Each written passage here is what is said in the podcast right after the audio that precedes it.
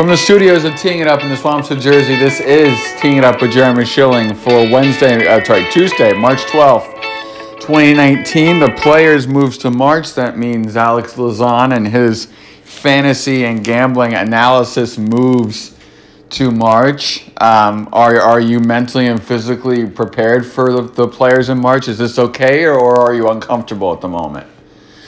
Okay with it. it I, I was always kind of fiending for the players a little bit earlier in the schedule, and and do remember the good old days when it was there, and I kind of like the run of uh, having a quote unquote big event, you know, six months in a row on the schedule. So uh, yeah, no complaints here, and obviously it's nice to see some early year carnage on the 17th hole. So what can go wrong there? Especially if the winds gust out of the north and those suddenly play into the wind. All right, 23 guys in the field this week, led by Tiger and Phil and Adam Scott, have played this event in March.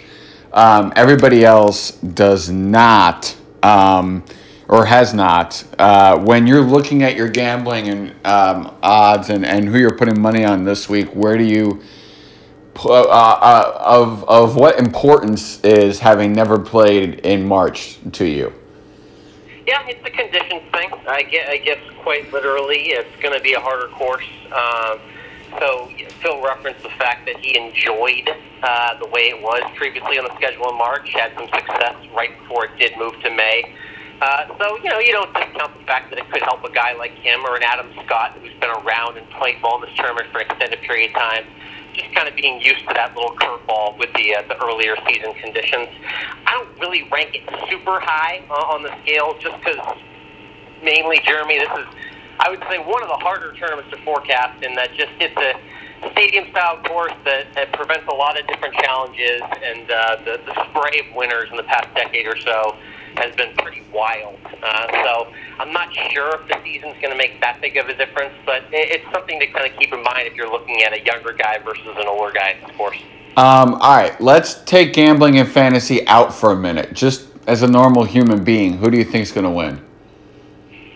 Normal human being, uh, winners I like potentially are guys who've just been playing well. Uh, the, the nice part about Sawgrass is if you have form and you're playing well, this is a course where it usually translates. It's, it's not quite the horses for courses venue that more classic PGA Tour venues would be.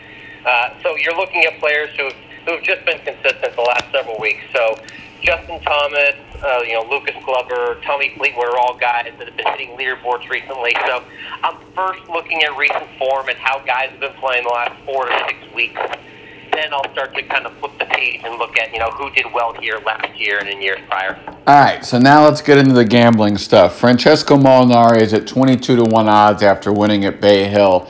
That 64 is as good a final round as you'll see in a long time. Now, I would not go as far as Paul Azinger to say that that's his, his best moment because Molly Wood and going bogey free at Carnoustie over the final 36 obviously right. is higher than that. But there's no doubt that shooting 64 on how hard and firm that golf course was playing is a heck of a round.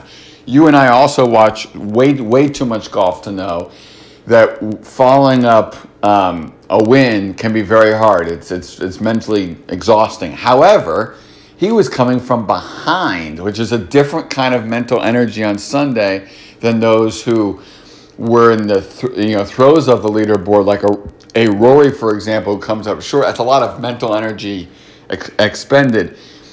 Molinari doesn't have that. How do you like him yeah. this week from a gambling perspective? Yeah, I think if you're just looking at DFS or a guy to add to your roster, he's certainly one to look at. He's a ball striker and a closer. And like you said last Sunday with his victory at Bay Hill, he really only had about 60 to 90 minutes where in his mind the tournament was on the line. You know, Sunday morning he was just going out there looking to improve on his decent play over the course of the week, put something nice on the board for Sunday, and, and go to an event like this. Little did he know he stumbled himself into an 8 under par performance in which he dropped the winning putt two hours before the leaders even got there. So it was an interesting type of stress for Molinari on Sunday, and I, I think it does yield him to have a little bit more energy than your average uh, you know, prior week winner. Uh, so yeah, on a on a team of five, six, seven guys, he's definitely someone you're looking to add just because he's a ball striker. He's been hitting it well, it's hard to discount that, and I'd be shocked if he's outside the top 20 or 30 this week. Rory is 12 to 1. Um, he's the second best, tie for the first best odds, actually, alongside Dustin. I, I just don't like Rory. I need, I need him to prove to me that he can actually putt and putt well on Sunday. I, I, I just don't see it. I don't feel it, and I just don't like it. Yeah, the thing with Rory that's just been a little bit strange to me is, you know, it, it's nice from just a you know fan player perspective see that Rory is a little bit more relaxed, quote unquote, on the course during the weekend tournament weeks. But I'm almost wondering if that kind of relaxed tone is what he needs. I I think you kind of need a little bit of the dagger Rory, the one who's not afraid, afraid to throw a death stare at you after a birdie and play with a little bit more of a chip on his shoulder. I think that's the Rory that really gets it done in, in full field, loaded field, big weeks like this week. So yeah, I, I'm not sure if I'm just discounting him just because of the kind of his mental outset the last few weeks, but I'm not sure if he quite has it to contend on a course like this that's going to present a lot of challenges and really and really kind of stretch it. Uh, you know how it, how his disposition's been the last few weeks here. So, yeah, Rory probably probably a stay away. And, and you mentioned DJ, that leading favorite, a guy that's had a very iffy start to 2019. He's been very up and down and unpredictable in recent weeks. So it's funny that those two guys are the two favorites from a betting perspective because they've both been somewhat wild cards the last month or two. Well, what's interesting about Dustin, obviously, is he wins in Mexico, gets number 20, etc., and I just don't know what you're going to get out of Dustin every week. The same way with with with, Brooks Koepka, who at times look um, look so good and then at times look so bad. Um, anyway, um, I, want to talk before we get into your picks in, about Matt Wallace. Matt Wallace is eighty to one. He has no scar tissue at the players. And so often we talk about guys who are coming in on form and guys like, you know, for example, at Augusta who come in and it's their first time seeing it and they don't have mental scar tissue. We always talk about experience at Augusta Reigns, but sometimes having no scar tissue somewhere is better. Matt Wallace is 80 to 1. To me, that's a great value pick for somebody who's bound to win one of these things eventually. Yeah, for sure. He's a, a European player that's catching a lot more people's attention uh, over in the United States the past few months. He's played here more often. And, uh, you're right. There is, there is something to be said about having never experienced this, uh, this cauldron uh, of walking through the stadium course four times and getting to that scene at 17 and seeing the different pins there and, and just what that effect has on, on a player like him. Hopefully, he's able to kind of just block all that noise out, and I think maybe you do look for him for a good Thursday or Friday performance. The question is, is he going to be able to get it done on the weekend? But yeah, 80 to 1, uh, those are some pretty decent odds uh, for a guy that's had good form recently to play well this week. Uh, Jordan Spieth is 50 to 1. Phil Mickelson 60 to 1. He says he likes the rough and will play. Spieth to me is just like Rory. Until he proves to me that he can put 72 holes together, I'm staying away from him no matter what the odds are. Yeah, I, I, I, I am picking with Spieth only because I, I laid I laid a mental bet down and, and hedged myself a couple months ago. I feel like this is the year that Spieth picks his putter back up again. I'm not really sure when that's going to be, Jeremy, but uh, I'll throw a dollar on him this week just because he's kind of getting overlooked in this field, and a lot of the top guys that we've discussed aren't necessarily on their peak form. He's got a lot of experience around the course, hasn't necessarily been the greatest all the time, but uh, he is a guy that's on my list. And again, yeah, not thrilled with him, but at, at the odds you're getting with a guy like Jordan Spieth, he's hard to pass up at this point. Uh, just waiting for that slump to uh, to burst out.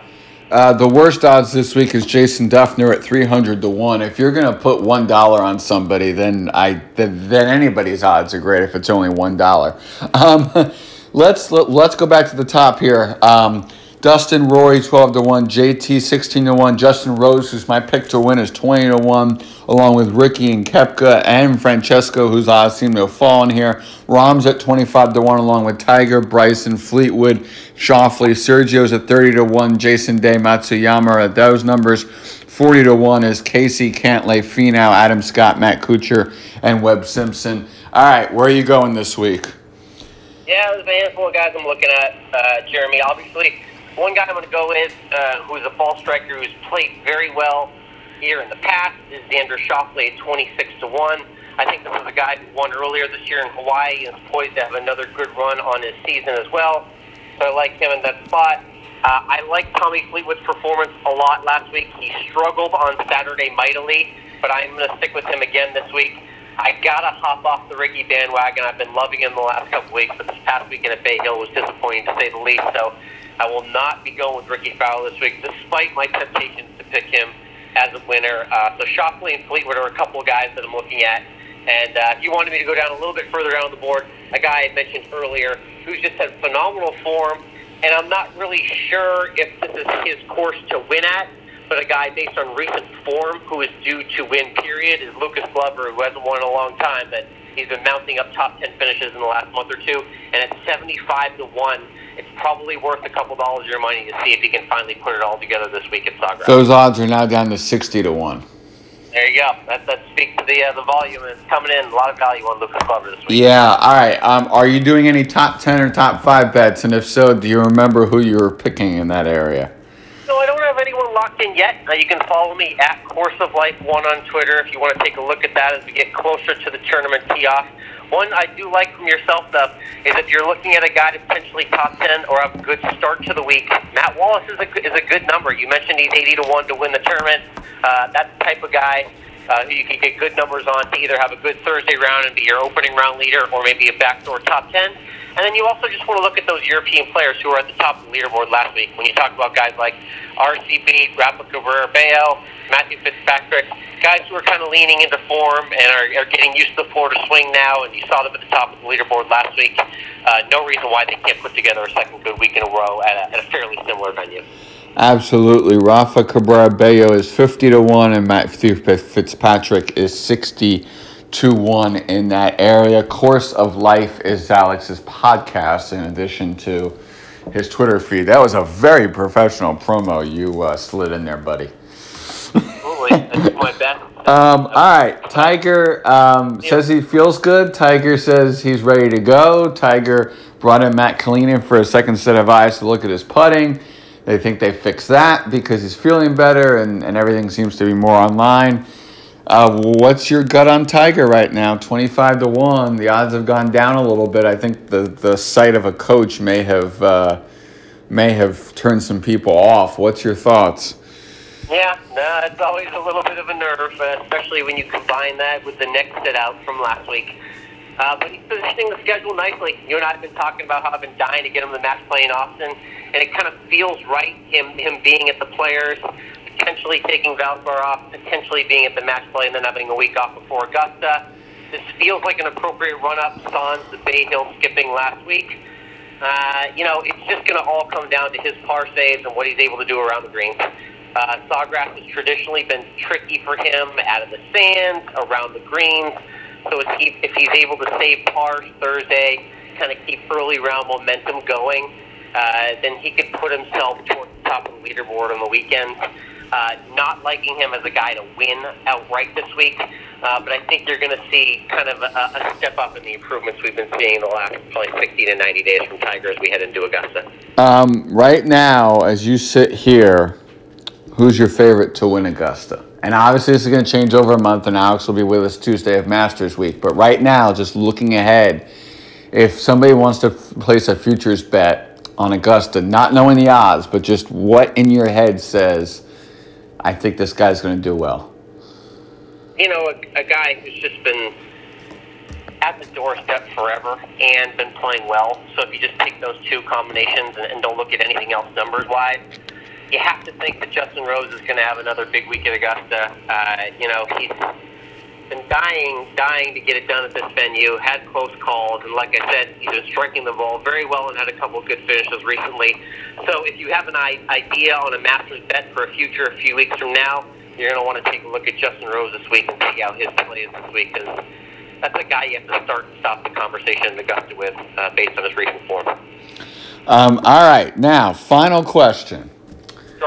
Because this is, I think, the first time I've had you on the pod in 2019, or if it's not, it's the second. The best shot you hit in 20, the best shot, your last best golf shot was what? What is the that golf shot that has kept you coming back lately? Oh well, it was a uh, clearance over water, and it was so simple because there's about a 170 yard par three that I play regularly, and I swear my conversion rate of getting over the water is probably about 15 percent. I'm, I'm so friendly with the drop zone now. I start to recognize my own divots at this point. Oh, that's not good.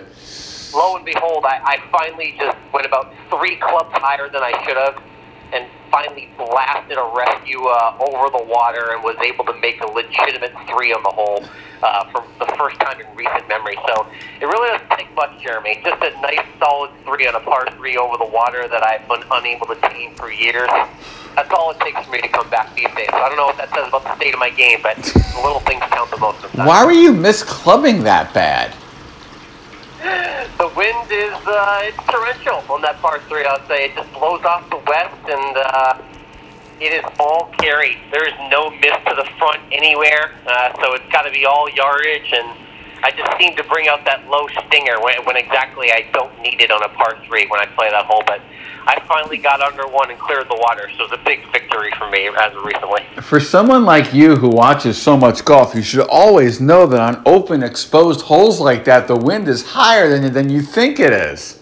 Yeah, I'm, I'm about to go to a punch driver, so I'm not too far away from choking down on the driver next time I play this hole. That's how bad the Demons have got on the 17th, the blue bonnet for me in Austin, Texas. But uh, finally conquered them last time around. Alex Lazan, host of the Course of Life podcast at Course of Life One on Twitter for all his betting uh, stuff. Thanks as always for coming on Teeing It Up.